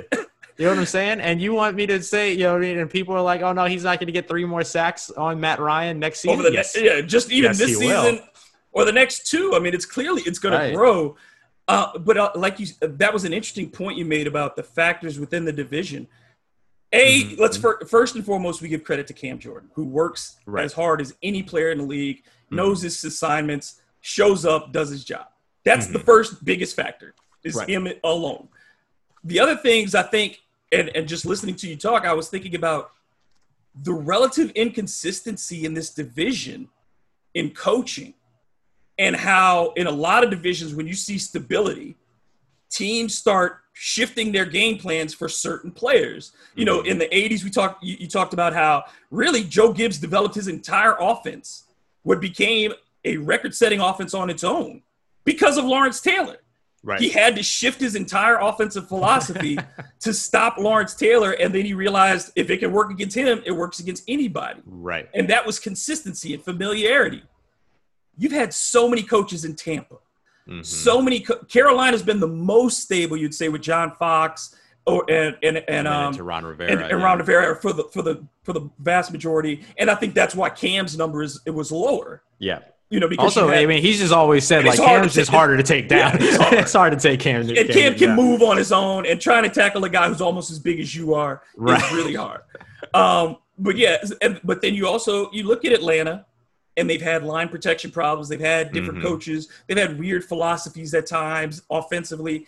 So I think that they, that lack of consistency at times has benefited him, but ultimately it does rely on Cam Jordan and his ability. But I think certainly, yeah, when you have a division that's in constant upheaval and the constant is Cam Jordan is eating you up, right? like, like that. That is really interesting. I, I, I just hadn't considered some of those factors, but yeah, I think there are more factors to it. But ultimately, the dude's he's a, he, he'll be the next um, outside of Drew Brees. He, I think he's the next Saint uh, to to oh. possibly make a Canton uh, stop. A hundred percent, a hundred percent. Yeah, so no, good. I I completely agree. And sack numbers again are so relative, right? Uh, because it's hard to judge in a now in a league that is everybody's getting it out in three seconds. Mm-hmm. You have so many different schemes. The dropbacks, even though the dropback percentages are way higher than they were 20 years ago, mm-hmm. the amount of passing attempts are way higher. It's so much harder to get to the passer and get such a consistent rush. So I think judging against his peers, even it makes Cam stand out a bit more rather than looking at some of the historic numbers for defensive linemen, which he already stacks up well with. But mm-hmm. look at just what's going on in this period and the amount of sacks that he's been able to get, the amount of pressures. I think it puts him in um, Hall of Fame company. Yeah, absolutely. You look at his sack numbers in total, and you look at, you know, he has the majority of his sacks, 63.6% uh, came with seven, uh, uh sorry, that's uh, 36.6% came with seven to 10 yards to go, right? So first and seven to first and 10, third and seven to third and 10, things like that, which means that the longer that it takes for routes to develop to get beyond the first down marker, particularly on third downs where he has the majority of his sacks at 27 point, I'm sorry, at 27 and a half at 32.2%, that's the time to get after the quarterback, mm-hmm. right? That's the time to do. Oh, sorry, my bad. That's on fourth down or, or fourth quarter or in overtime. So that's him like getting later and getting later. Better as into, the game goes on. Yeah, as the game goes on. Uh, but you look at what he's been able to do in terms of uh, 38.4% of his sacks coming on third down. That's that's what you want. That's exactly the type of play that you need. And to your point, the longer that the quarterback has to hold on to the ball for routes to develop on third down and long and, and those and long type situations, that's where Cam Jordan's really able to eat because his motor is just beyond that of many of the other guys in the NFL. And we've talked about that before, but these numbers just can, can continue to back it up. And you talk, you look at the guys who are his peers. You, you say a J.J. Watt mm-hmm. or Von you know, Miller. Von Miller but Von Miller's more of a linebacker than a DN. True. That's that's an important distinction too. Because he gets those free runs because mm-hmm. of the line, the D line doing their job. Von right. Miller, and, and that doesn't take anything away from his talent. No, Again, no. You'd no. love to have Von Miller on your team. The dude's as as good an outside rusher as there is. But when you look at J.J. Watt's situation, where he had a Jadeveon Clowney across from him, where he had all pros on the defensive line next to him, on a consistent basis while he was winning Defensive Player of the Year awards. Mm-hmm. He had at times all pro linebackers behind him too. Um, Cam has never really had that consistency behind him at linebacker. Right. He's never really had a ton of consistency on that line. Another guy who was worthy of his talents um, as a, as an edge rusher. Mm-hmm. You know, mm-hmm. some a, a complementary bookend. It's right. been a color by numbers for most of the years for his career of who his teammates were going to be in those positions and yet he has remained consistent. Yeah. We talk about the Saints defense being historically bad numerous times. Yes. And Cam Cam Jordan has never been affected by that. His production has remained regardless. And this is coming from a guy that was brought in and his rookie year played five tech. He was a run stopper. He he developed into a pass rusher and everything as well. And I think that that's another important distinction is just looking at his ability to continue to change for the team, change within, and find wherever it is that he's going to fit and produce the best, and constantly challenge himself to improve and be better. You know, he had three sacks in one game, and he'll turn around and tell you, "I should have had five. Yep. You know what I mean? Like it's it's very different than you know the way that some people look at improvement. You know, or look at the the lack of need for improvement within themselves. He's always challenged himself to be better, and the the numbers and everything that he's put together, particularly against Matt Ryan, uh, show that he'll continue to he'll continue to do that. Um, okay, so here's another one. Mm-hmm. Why? What is this thing with Mike Thomas? I don't understand it. He gets the 99 in Madden. Okay, so he's in the club. The other five Oh, guys: Pat Mahomes, Christian McCaffrey, um, Aaron Donald, Stephon Gilmore. You can Mhm. uh, I, I, Gilmore might be one that I'm like 99, and I'm not sure. Maybe I mean Yeah. okay, but it's it's a DB, whatever. Yeah. But the only guy that people are flipping out about is Mike Thomas. And we're talking about a guy who's averaged what 117 catches a season over his career, 90 yards a game, Mm-hmm. broke has broken just about every season record outside of touchdowns at this point that you can do. First five years of his career, only Jerry Rice has been better statistically, basically. What is the problem with the world accepting that Mike Thomas is as good a receiver as we've seen in the last decade? I don't know. I, I honestly wish I could explain it because I really I I'm with you 100% in that I don't understand what the what the issue is here. People love to rag on him about, you know, the slant routes and everything like that. People love to come at him about that, but he ran just as many slant routes last season as Julio Jones. Ain't nobody going at him about, you know, ain't nobody going at Julio Jones about it. Uh, he gets into the end zone more, More than, than Julio, Julio Jones. Way more than Julio Jones. Um, he has what are some of the other things? He's got His catch rate, more- yeah, his catch rate's insane. He's got more seasons with, or he's got more, he's got fewer games with less than three catches or less, yeah, with three catches or fewer than pretty much anybody else that you want to stack him up against. He's consistently a part of the game plan. He's got fewer seasons than, I'm sorry, he's got few, fewer games where he's gone under 40 or 45 or 50 yards than most of the other uh, players across the NFL as well. He's got fewer interceptions when targeted because of his insane catch rate and because of the fact that he can work himself open, because of the fact that he can create separation. The only player, the only wide receiver for the Saints to be able to create separation that we've seen over the past couple of years since Brandin Cooks was shipped off. And so I, I don't understand what it is about Michael Thomas that makes players, I'm sorry, that makes fans from other teams or, or wherever it might be. Because it's usually Falcons fans and Vikings fans. Those are usually the ones that are coming at him. A little bit of Bucs fans, things like that. But even still, you see it all over the place that there's some big issue with Michael Thomas, who just set the record for most catches in a season. What's the issue with him getting a 99 in Madden? Also, why are you so upset about what's going on in Madden? like, like chill. It's but it just gives people another opportunity to come after Michael Thomas for whatever this weird infatuation is. it's with him I've and his not game. seen this. And, I, and, and being completely objective, I've not seen this with another elite receiver. Nobody did that with Reggie Wayne, who lined up in the same spot every game for Peyton Manning. Same with Marvin Right. Harrison, lined up in the Yep. same spot every game for the Right. Colts. Nobody has said any of that. I mean, it's like we've seen receivers who were not as good as Mike Thomas. And I, again, Reggie Wayne, fantastic receiver. I don't think he's Mm-hmm. in Mike Thomas's class. Right. But they, he never got the criticism. You, we've not seen number one receivers who put up the numbers that Mike Thomas has. It didn't happen when Roddy White was the number one guy in Atlanta. Right. He was getting more praise than what Mike Thomas is getting. Nobody begrudged Calvin Johnson. Nobody Right. begrudged. I mean, uh, it's, it's just there's something about Mike Thomas that I just don't understand. Where people have a have a like you said a, a problem. It's not just Right. like a rivalry. It's a legitimate problem Yeah. in the way that they view him. Like he's like he's not good. It's not just he's not my favorite. People treat him like he's not good. Right. And he just put up 1,700 receiving yards in a season. Like, I don't, I, I'll never understand it. I, I really won't. Uh, I, I'm, I'm not sure where it comes from. Maybe it's his presence. You know what I'm saying? Like, he's extremely confident. He's extremely vocal. But we've seen that from several wide receivers over the Look at Odell Beckham Jr. Has anybody been more vocal and more present than Odell Beckham Jr. off of the field? You know what I mean? Or Like- Randy Moss or, or Michael Randy Moss. Irvin. I mean, Yeah. Yeah. this is the position, and he's not the thing is though, he's confident, but he's not an ass. Right. Yeah. Yeah. Absolutely. You don't hear him talking a bunch of shit Monday through Saturday. Right. Yes.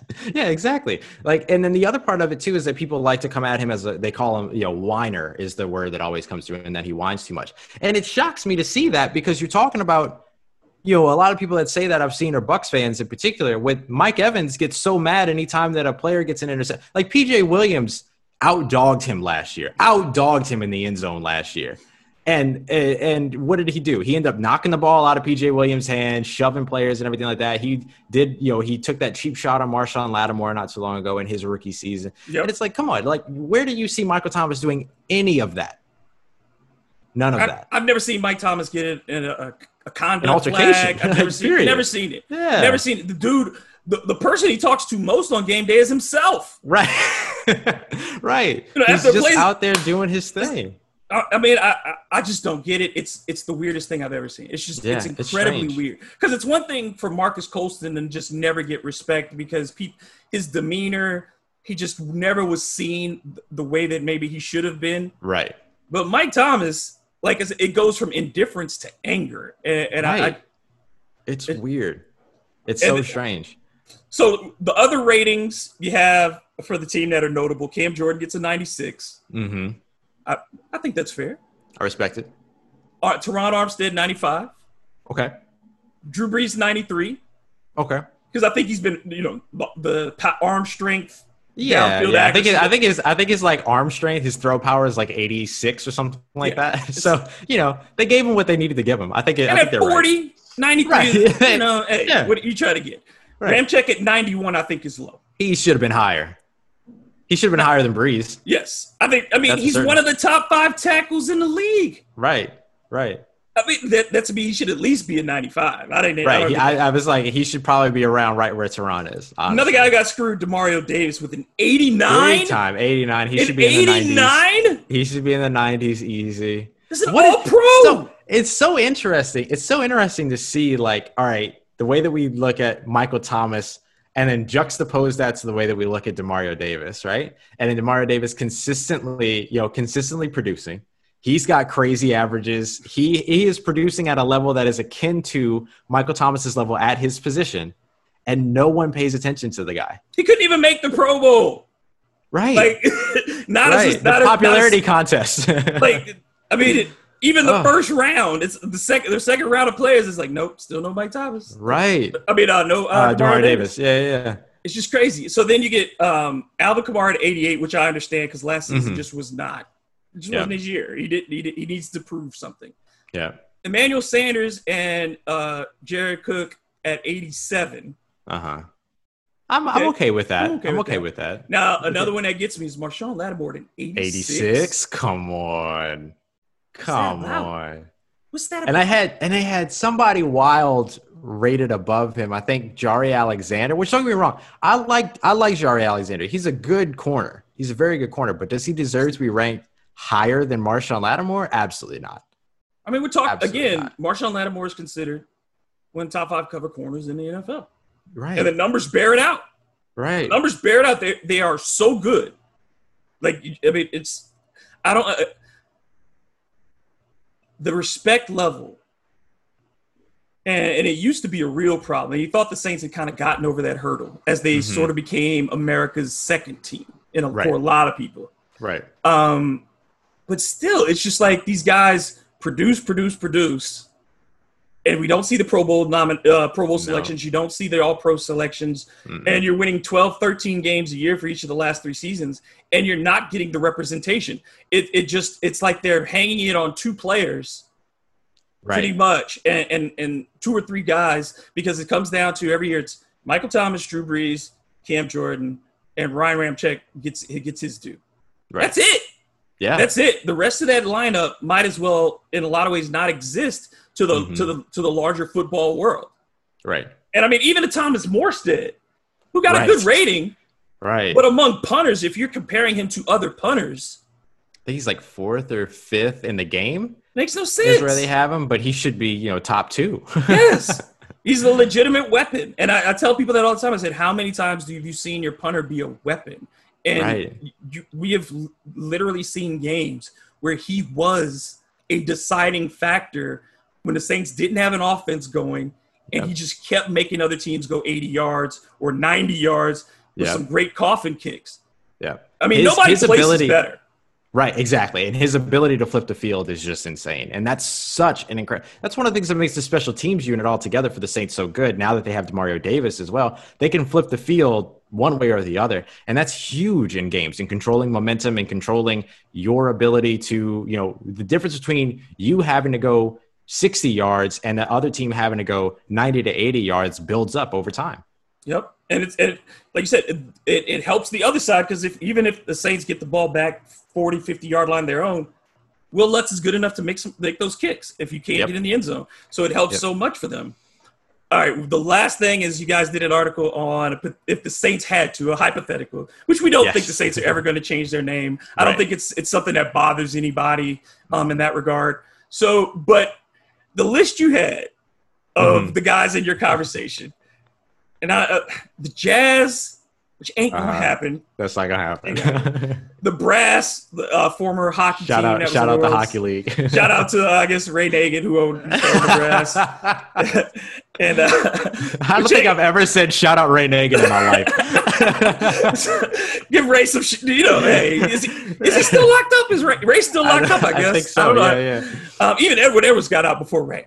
So, uh, uh, Pelicans, which is not going to happen. I don't understand No, why anybody would say that. I don't know why that one came up. No, you're not going to have two t- teams in the city named Pelicans. Right. The crawfish, the alligators, I- man. the beignets. What the hell is I up with the don't- man, beignets? I- who's who's going to wear a beignets jersey? yeah, it's real intimidating. You know what No, I'm saying? uh, Like you got to intimidate your opponent because you know if you breathe in before you take a bite, you're done. True. You're finished. That's Or- it. and, and if you don't have any milk or water or coffee, Right, you're gonna have have dry something to go with mouth, and Right. you're done. But it's just voodoo seems like to be the most logical if there ever were, yeah. um, because it is something that people loved. yep. It was a great design, um, and it was. I think the colors were awesome. I think they could be modified, certainly, as kind of like your shirt does, you know, modified yeah, a you little know, bit. you know, you know, You know. get a little bit of that going on. You know what I'm Right. saying? it, uh, it could work. I mean, it could work, but that to me, again, I think whatever New Orleans does, if there were ever to be a name change, you want to. This is a city and a state that is very insular and wants something that represents the people. exactly. And I think we all have some affinity for the voodoo culture, whether we, you know, believe in it or not. You just Right. it's it's been a part of your life, and when you know the Marie Yes. Laveau story, you've been to the Wax Museum, you've been, to, Right. you know, I mean, it's just it's part of our culture. And so I think, yeah, it's funny, but Yeah. I'm gonna I want to I wanna make sure. Oh, go ahead. Go ahead. no. Go ahead and say that because the last question is gonna be just funny. It's really a Oh, gotcha. I just want to make sure that I credit that you know voodoo was my nomination. I did not nominate beignets, crawfish, alligators. I didn't do none of that. I nominated voodoo, and it, for exactly the purposes that you talked about, connection to the city. This team is already so entrenched in the culture of its city that if it had to change its name, I think that they would change their name to a way that continued or even deepened that connection, and voodoo would be the perfect way to do it. yep. It's easy to say. It sells. hmm Just change the number font. And there's an intimidation factor. Like imagine the fans showing up for a voodoo game. Like imagine the Who Dat Nation showing up for a voodoo game. Oh, imagine the music Decked you can out. put, the atmosphere, people painting their Oh. faces white with the the black Yep. paint here, the the skeleton. Yep. Oh, come on, man! It, it would, Oh, it's it's it would be something to rival what the um, black hole used black hole be. is. Yeah, that's great. Yeah, There ain't gonna be no yeah. black hole in LA. It's not the same. It's No. not. It's not gonna be the same. Not at all. But it would it, it would be something like that. Except New Orleanians don't really get into fights with opposing fans. You don't really right, that. right. There's no. Welcome. I I can't remember an assault in the Superdome where it really got bad. You know, The worst thing, the worst thing that ever happened in the Superdome that made like national news was a few years back when um, the Bengals had visited and AJ Green handed the ball to a, a, a Bengals fan and a Saints fan ripped the ball Yes, out. I remember that. out. That was the worst fighting. thing. Right. Yeah. And I'm pretty sure he gave the ball back to her after like just being like, ah, At we the just very petty. least, AJ right? Green probably found that kid later in game. If so, something Right. got taken care of. It. Yeah, and and I just wanted it was a full grown person ripping the ball away from another full grown person. So not you know as terrible as it could have been. Like that was the worst thing that happened. Like come on. All right, Come I'm on. gonna end on this one. So Yeah. there's video out now of 46 year old Terrell Owens running a 4 4 40. Should the Saints sign T.O.? and bring him to camp and put him in that third spot. no, we have to stop. Have, you know how how many damn wide receivers? You know how many wide receivers? Like we get questions about Dez Bryant, about Josh Gordon, Martavis Bryant. I got a question about Percy Harvin the other day. Now I know we're gonna get because you know, oh look, Percy Harvin ran up a parking garage. Like stop. And then now Terrell Owens, which shout out Terrell Owens being able to run a four four at his age and everything, doing what he's doing. Like shout out to him, but he ain't getting back on no football field. That's not. No, we're just having fun, man. We're just yeah, no, I, I, know, I know, I know. But it's just it, it's so funny though because it really is like it feels like that sometimes. Like when you see somebody that like has that big time and like if Ocho Cinco ran out there and then ran a four four, like he was there to say, too. He just didn't oh, run. Of course he was. Of he course was there, he, was. just didn't run. But man, it was. And I remember a couple years back, like when there were all the rumors that Calvin Johnson was going to become Megatron was going to be coming back from retirement and everything. Like we get so excited about that and everything, and so it's always a lot of fun. But there's always those other guys that sort of like catch on to that that trend, like Percy Harvin and some of these other guys that are trying to reinstate themselves back into the NFL. And it's like, okay, let's just let's bring it down a little bit. Let's bring it down a little bit. But hey, uh, look, if T.O. says he wants to come back, I'm not going to say don't give him a contract. No, I mean you try, you try out. But I'll say this: I, I think that a lot of times when we see players do stuff like this, when they're in workouts and they show that they can still run, that's not playing football. Very different. It's yeah. can you take 16 weeks of hits? Can you yes. get up every time? And at 46, I just don't know if anybody could do that. Right. At wide What's receiver your... in the NFL, I just don't. It doesn't right. matter how fast you are; those hits are going to accumulate over the course of a season, and it's just not the same. It's it's at all. It's not running a straight line for 40 yards. That's it. Let me. What's your change of direction like at 46, T.O.? Like how, how quickly can you come in and out of breaks? Right? How fluid are those hips? Like there's so many other factors to it. It's exciting, and it's fun and everything like that. But it is worth it is worth looking at just the the insane amount of intricacies that go into the position to help you appreciate guys like Michael Thomas that for some reason people don't want to appreciate, but you know guys like Michael Thomas and guys like Marques Colston who did it for so many years consistently. You know what I'm saying? Like it, it's an incredible thing. Yeah, like just to end on that, um, like to me, I think Marques Colston, the guy I, I while we were talking about this, mm-hmm. he he reminds me of Art Monk. Marques mm-hmm. Colston was mm-hmm. like the modern day Art Monk. Yep. You know, not flashy. Um, out there, did the work and just and, and and had a guy in a compliment like the and for him it was the Lance Moores and right. guys like that were the more Ricky Sanders type, you know, mm-hmm. Gary Clark's, mm-hmm. where he was the steady. I'll get you that that ten. Yep. You know what I mean? Jimmy Graham got to get all the fan, all the highlights. Right. Marques was going to get you that ten for, or the fifteen or that seventeen, whatever you needed. Marques could get it. You know what I'm saying? I so that. I love that utilitarian. He was such a utilitarian wide receiver yes. and so good at it and so underappreciated and just um, I think it's it's good to keep bringing another one of those guys that just belongs in the Ring of Honor. Yes, and I think yes. the Saints need to. That's one thing. Let, us end on this. Step on it. The Saints have to get going with that Ring of Honor because we've already lost two members of the Dome Patrol, and all of those right. guys should be up there. Yep. Every last one of them. Yep. Uh, the other guys who I think belong, and, and if I forget anybody, Dalton needs to be up there. Dalton Hilliard. Yes. I think Wayne Martin needs to be up there. He's yes. a guy who's gotten forgotten. I know, like we, I talked about Wayne Martin on a show not so long ago, and I got a couple people like, "Tell me more about Wayne Martin." Because like, you do you realize really he's second all time in like, sacks? Right, like in the Saints' a, history. Yeah. Do you understand how good Wayne Martin was? Right. He was a tremendous player. I think he should be there. I think Frank Warren belongs there, and Jim Wilks, mm-hmm. Mm-hmm. um, because they were outstanding players. Dombrowski. Oh um, yeah, yeah, yeah. And I would probably say um, Stan Brock belongs uh-huh. up there one of the most solid offensive linemen in his time, like across the league altogether, and had a little bit of versatility on him too at a time where versatility wasn't wasn't a thing for offensive linemen.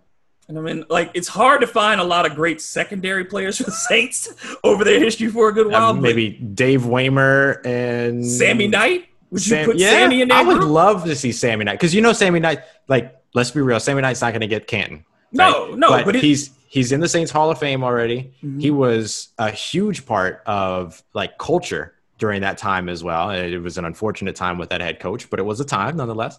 But you know, I, I love Sammy Knight. Sammy Knight was one of my favorite players coming up. He was an instant turnover, and he was mm-hmm. a hitter. I yep. loved I loved Sammy. It just it's just career was too short. It just didn't. Yeah. get lo- enough length to it. But Yep. Michael Lewis, would you put Michael Lewis up there? Man, talk about somebody that electrified the entire city. Hell yeah, I put Michael Lewis in the Ring of Honor. That's the thing that I like about the Ring of Honor is that you can look at the Ring of Honor, you can say, all right, these are people that are in there because of what they did at a legendary level. Right. Or you can look at them and say, these are people that ignited the franchise. And Michael Lewis was, and he's such a fantastic story as just the everyman person getting into the NFL. You know, he was beer truck driver, came in, he worked with a couple of uh, semi pro Arena leagues, football, arena yeah, football, all that. Had his little tryout with the Philadelphia Eagles and then got the local day and everything. And then just took the league by storm as a returner. And he worked as a receiver for the Saints as well. Like I, I love Michael Lewis. He was one of my he was the dude that made me want to start returning kicks when I was playing football. I was like, all right, I want to do that. I was not nearly as good. I was okay, but I was not Michael Lewis. Now, eh, that's funny is that the Saints have had an abundance of riches in the return game for at certain times because you had Right, Mel man. Gray, Mel Gray. you know, Mhm. and you had Tyrone Hughes, Mhm. who was Oh, an man. outstanding returner, Oh. and then all of a sudden it fell off. Man, we didn't have returners for like 15 years, and, and throughout the Sean Payton era, again, Right. have not had a lot outside Yeah. of Reggie Bush a couple Reggie of Bush. times. And you had Darren Sproles for like a couple of years, but that was it. That was it. it. It just it's weird that they have not. Deonte Harris looks like he could be one of those difference makers in the return game. We're holding out So uh, hope for him, and this year just expanding his role in general should be a lot more touches for him. But yeah, Mm-hmm. Yeah. I, it, the Saints got to get going on the, the Ring of Honor. They, Yeah, I think I they've agree. neglected it, and it's time to start speeding it up because their history is better than people think. Right. And there are guys like George Rogers, who I think belong up there. Danny Abramowitz, who is somebody who's just gotten. Yep. forgotten as well. Um, who was probably the first real star the Saints had. Yep. You know what I mean? Because even before Archie Manning, they had Danny Abramowitz. Right. And so I, I think it's there's just a, so many guys who who deserve that recognition. I don't even think Jim Jim Finks' name isn't up there yet, Mm-mm. And Jim Mora's name isn't up there yet. Nope, you don't see either of them. You got the pair of running backs too. You got uh, Tony Galbreath and uh, Chuck Muncie, Thunder and Lightning, who big time, big time players for the Saints when they were around too. That go along with Dalton Hilliard at that running back position. Like there, there's a lot. There's a lot of options that they can throw up there. Because the thing, I think that your observation is right. Like people don't understand really how rich the Saints' history is because we look at 2006 and on for the most part. We don't Yep. really look before that. Maybe we look a little bit at the Aaron Brooks years before 2005. Yeah, And- 'cause and, you Joe- know, getting into bring the up Joe playoffs and everything. Joe Horn, yep. Uh, you know, getting into the playoffs, getting your first playoff win. Like we kind of start the clock there, and then we skip. If we go back beyond that, we skip to the Dome Patrol, Yep, and then that's it. yep, You know what I'm saying? But there's we so much in between that and before that that that took place. yep. Because I mean, you, you can Tom make it, Myers, yeah. You can make a Oh. case also for um, Eric Martin. Eric Martin. Oh, I love Eric Martin. I'm a and big time you, fan of Eric. would even have to you'd even have to talk about Jimmy Graham getting up there Jimmy one Graham. day too. Mm-hmm. Because yeah, he's- I mean, he- there's tons of players Right. post 2011, you know, post 2009 or so that would make it in there. And then you can go to 2009. You can look at, you know, Tracy Porter is going to be on that Ring of Honor at some point for certain. I mean, you look at what he did in the, you know, just just the two plays, the interception in the NFC Championship game, the interception for a touchdown in the in the Super Bowl. Like that's enough. That's enough to get you up there. And it's weird. Like, would you would you consider a guy like Eric Allen who had a couple of Pro Bowl seasons in New Orleans? Eric Like, Allen's an interesting because he had a whole career before. and, he, and, he, and, he, then he went on and, And had some years with the Raiders. That's right. After, yeah, yeah. So he's in. It's it's, true. it's like do Pro Bowls get you, you know, in even if Right. you weren't here a long time? Because a guy like Jonathan Vilma, who's in the Saints Hall of Fame, only played four years, Four and years only two Saints, of those yeah. were really full years. Right. Like, True. he- the injuries really started to take him apart, but he was a leader on that team in a different way. And I think Mm-hmm. that's kind of part what happened with Will Smith. Is like you look at Will Smith's career by and large, it's a good career. You, it's, Mm-hmm. you know what I mean? It's a good career. Yeah. Um, but it's the other things that certainly pushed him to the front of the line. I did have kind of a problem with him moving up to the front of the line, not not with him getting in, but Right. of the people that he jumped past in my Mhm. mind to get in and be the first guy after the Hall of Famers to get in. Right. I just thought that that was kind of a slap Yeah. to, to guys like Pat Swilling and, and, and Vaughan Johnson and Sam Mills and all those a lot of those yeah. other guys. Like you mentioned the Dome Patrol. Like that's huge. It, it that just bothers. It's still that's Mhm. something that forever has bothered me, and I've talked to Rickey Jackson about it a couple times, and he, Mhm. it, it bothers him too. I think he Oh, feels like that group has not been given their due, um, especially you know as again, you lost two of them. Right. You already lost Yeah. two. Yeah. And we almost lost Ricky not that long ago. Yeah, that's true. That's true. Yeah. So yeah, I think you know, give them their flowers while they're here, man, because they're not gonna be For here real. much longer. Football players just don't make. it. We already lost. We lost Jim Wilks too, Jim Wilks. Yeah. heart attack and, and gone like three years after he retired. It just it was Right. So yeah, but this has been another great one, dude. I love it. We Yeah, to talk man. together. Um, we go all over the place and we have fun with it. but I hope we gave folks information, gave them some fun. That's all we can do. That's it, man. That's it. And and you know, we got to have a little bit of fun. It's always a blast Absolutely. every time that I get to chat with you, man. I always love doing it. I like when we can go long form Yeah. everything too, and just really hit everything that we want to hit. Like I, I love it, man. I appreciate you as always for having me come through. And and we'll back be back again at it next Wednesday. Back next week, man. All right, brother. Thank you so much. Uh, this has been Hard in the Paint with David Grubb. We'll be back tomorrow with another one. Thanks for listening.